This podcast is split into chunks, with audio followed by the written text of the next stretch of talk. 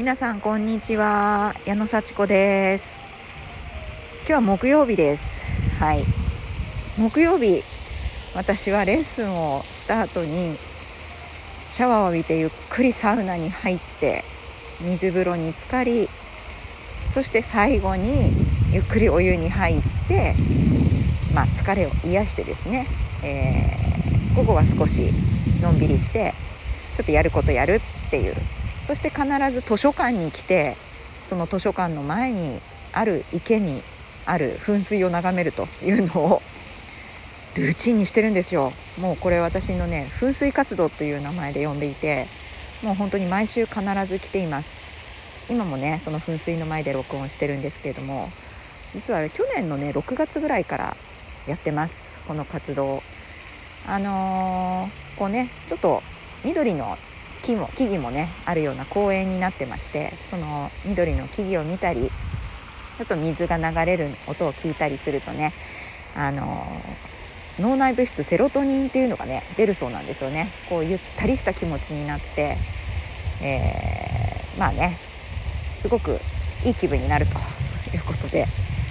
えこういうセロトニンを分泌するという活動をですね必ずやるようにしています。私はもともと結構ねこう興奮するのが好きでこうね緊張するのも好きなんですよね。つまりドーパミンという物質がね脳内に出るのをねすごく好む体質なんですよね。まあそういう風に育ってきたというかねこうやらなきゃいけないやるぞみたいな。そして成功するぞみたいなね。あの、まあ、それはとてもねこう自分をこう追い立てるのにも役立ったしまあ最後までねやり遂げる力も結構あるにはあるんですけど そうすると疲れてしまうんですね。これやっぱりねこうドーパミンというものにこう動機づけられた行動っていうのはやれば楽しいんですけどももう再現がないどんどんどんどん強い刺激を求めたくなってね中毒性があるものなんだそうです。でまあいい気分になるのはいいんですけどねどんどん刺激を強く求めてどんどんこう緊張してそして疲れ切ってしまうっていうね あのいい気分になるのに疲れるっていうそのこうね矛盾した状態を私は長く多分続けてきたんだと思います。それでちょっと疲れてしまったっていうねいろんなところに歪みが来たっていう風なことを感じています。まあ、もちろんそのままでもねあのとってもいい人生だったんですけれどもそこでね私はあのいろんな成功もしてきたしいろんな珍しい体験もしてありがたい人生を送ってきました。でもやっぱりあのゆったりしたね流れの中でそこに人間関係も満たされてでドーパミンで成功を味わうみたいなそのバランスを全部手にすると本当の意味での満足をね味わえるというようなことを学びましたのでね。あの、まあ、ドーパミンをね求めるのは求めやすいんですけれどもそこにわざとあえてのセロトニン活動ということでこうやって 噴水を見に来ています。これ実はね雨が降ってても来てるんですよ私。すごいでしょ？1分だけでも。いいから来るだけでもいいから。ということを自分との約束にしてねその約束を守り続けております。いやーすごいな。っていうね。で今日ね話したかったのはあのー、これね何かしたから自分にご褒美って与えなくてもいいって話をねしたいと思うんですよね。これ噴水活動、まあ、セロトニンをねこう分泌させてのんびりした気持ちになるって私結構なんで木曜日にしてるかっていうと木曜日はレッスンをあのー、まあ、結構厳しいレッスンを2つやるんですよね。うん、朝の早朝と午前中の2回やるんですよ。でその後、まあサウナに入ってゆっくりするっていうね。まあ、本当お仕事ねしてた時は朝だけだったんですけどあのね辞めてから2つやるようになってその後も少し体を癒すっていうまあ、最初はねほんとくたくたになってたんでねその後サウナ入ってゆっくりするっていうのがもう必須だったんですけど最近はねやっぱり体慣れてきてそんなにくたくたにならなくなってきて あの元気なんですけどそれでもサウナに入ってます。あのね。午後すごい急ぎの用事がなければね、うん、でこう解放されるんですけどそれをねレッスンをやったからサウナに入るとかレッスンをやったから噴水見に来るっていうような感じでねちょっとこう自分へのご褒美的にね考えてた時期あったんですよね。今日はもうものすごい朝早くから起きてめっちゃ体動かしたからサウナのんびりしてもいいだろうとかね。ご褒美だみたいな。でもね今日ちょっとねまあ今日というか最近なんですけどふと気づいたんですよねこれ。別にご褒美にしなくてもいいと。あの普通にしてもいい。例えばレッスンがなくたってサウナ入りに来てもいいし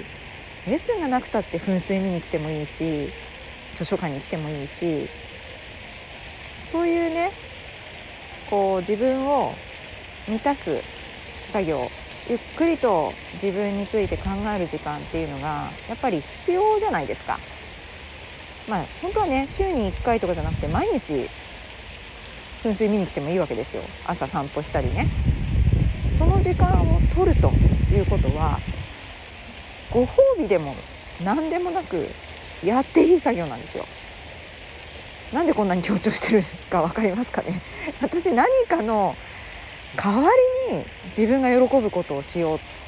ていう気持ちが根底に流れてるんですよね私の。これ自分でも気づかなかったんですよね。まさに潜在意識。なんか頑張ったことをしたからゆっくりしようみたいな、うん、頑張って仕事を終わらせたから美味しいもの食べようとかビールを飲もうとか。どっか遊びに行こうとか。なんかそういう感覚で自分へのご褒美をあげることによって自分を奮い立たせるようなネタに使ってたんですよね。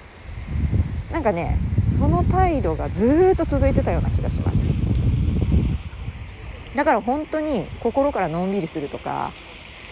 なんでしょうね自分を許してこう本当にホッとするみたいなことをやってこなかったんだなって思います。だからこそちょっとね子供に対しても厳しくなっちゃって何でしょうね。勉強したからこれあげるとかテストでいい点数取ったからお金あげるよとか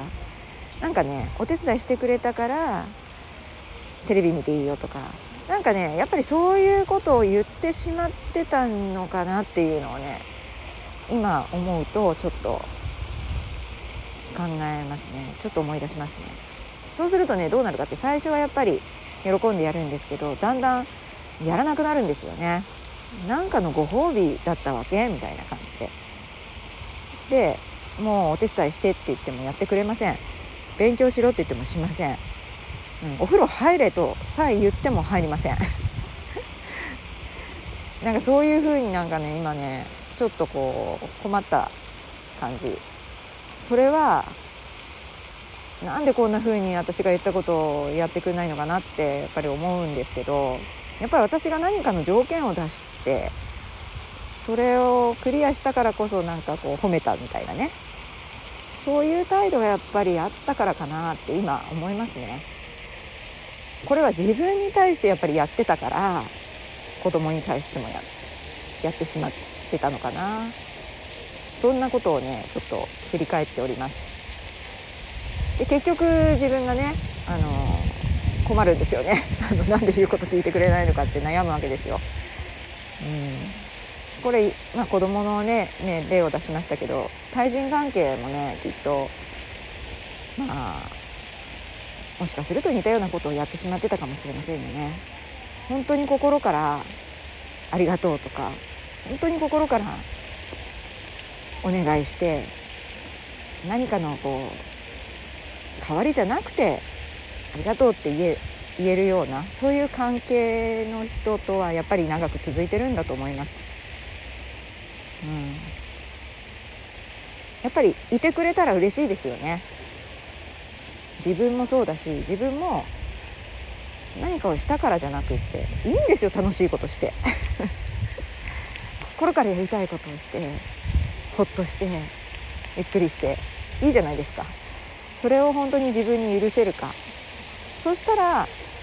他人にも同じように対応することができる。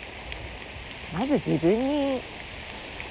許してあげて他人との関係も最高のものにしていく。もちろん子供との関係も家族との関係も。自分をまあ承認する。だから存在すること自体を承認して許すみたいな。なんかそれが本当の人間関係の基本にあるんだろうなと思います。そしてそのことをするとすごくこう力が湧いてきますよね。自分が許されてるというかいていいんだ。っ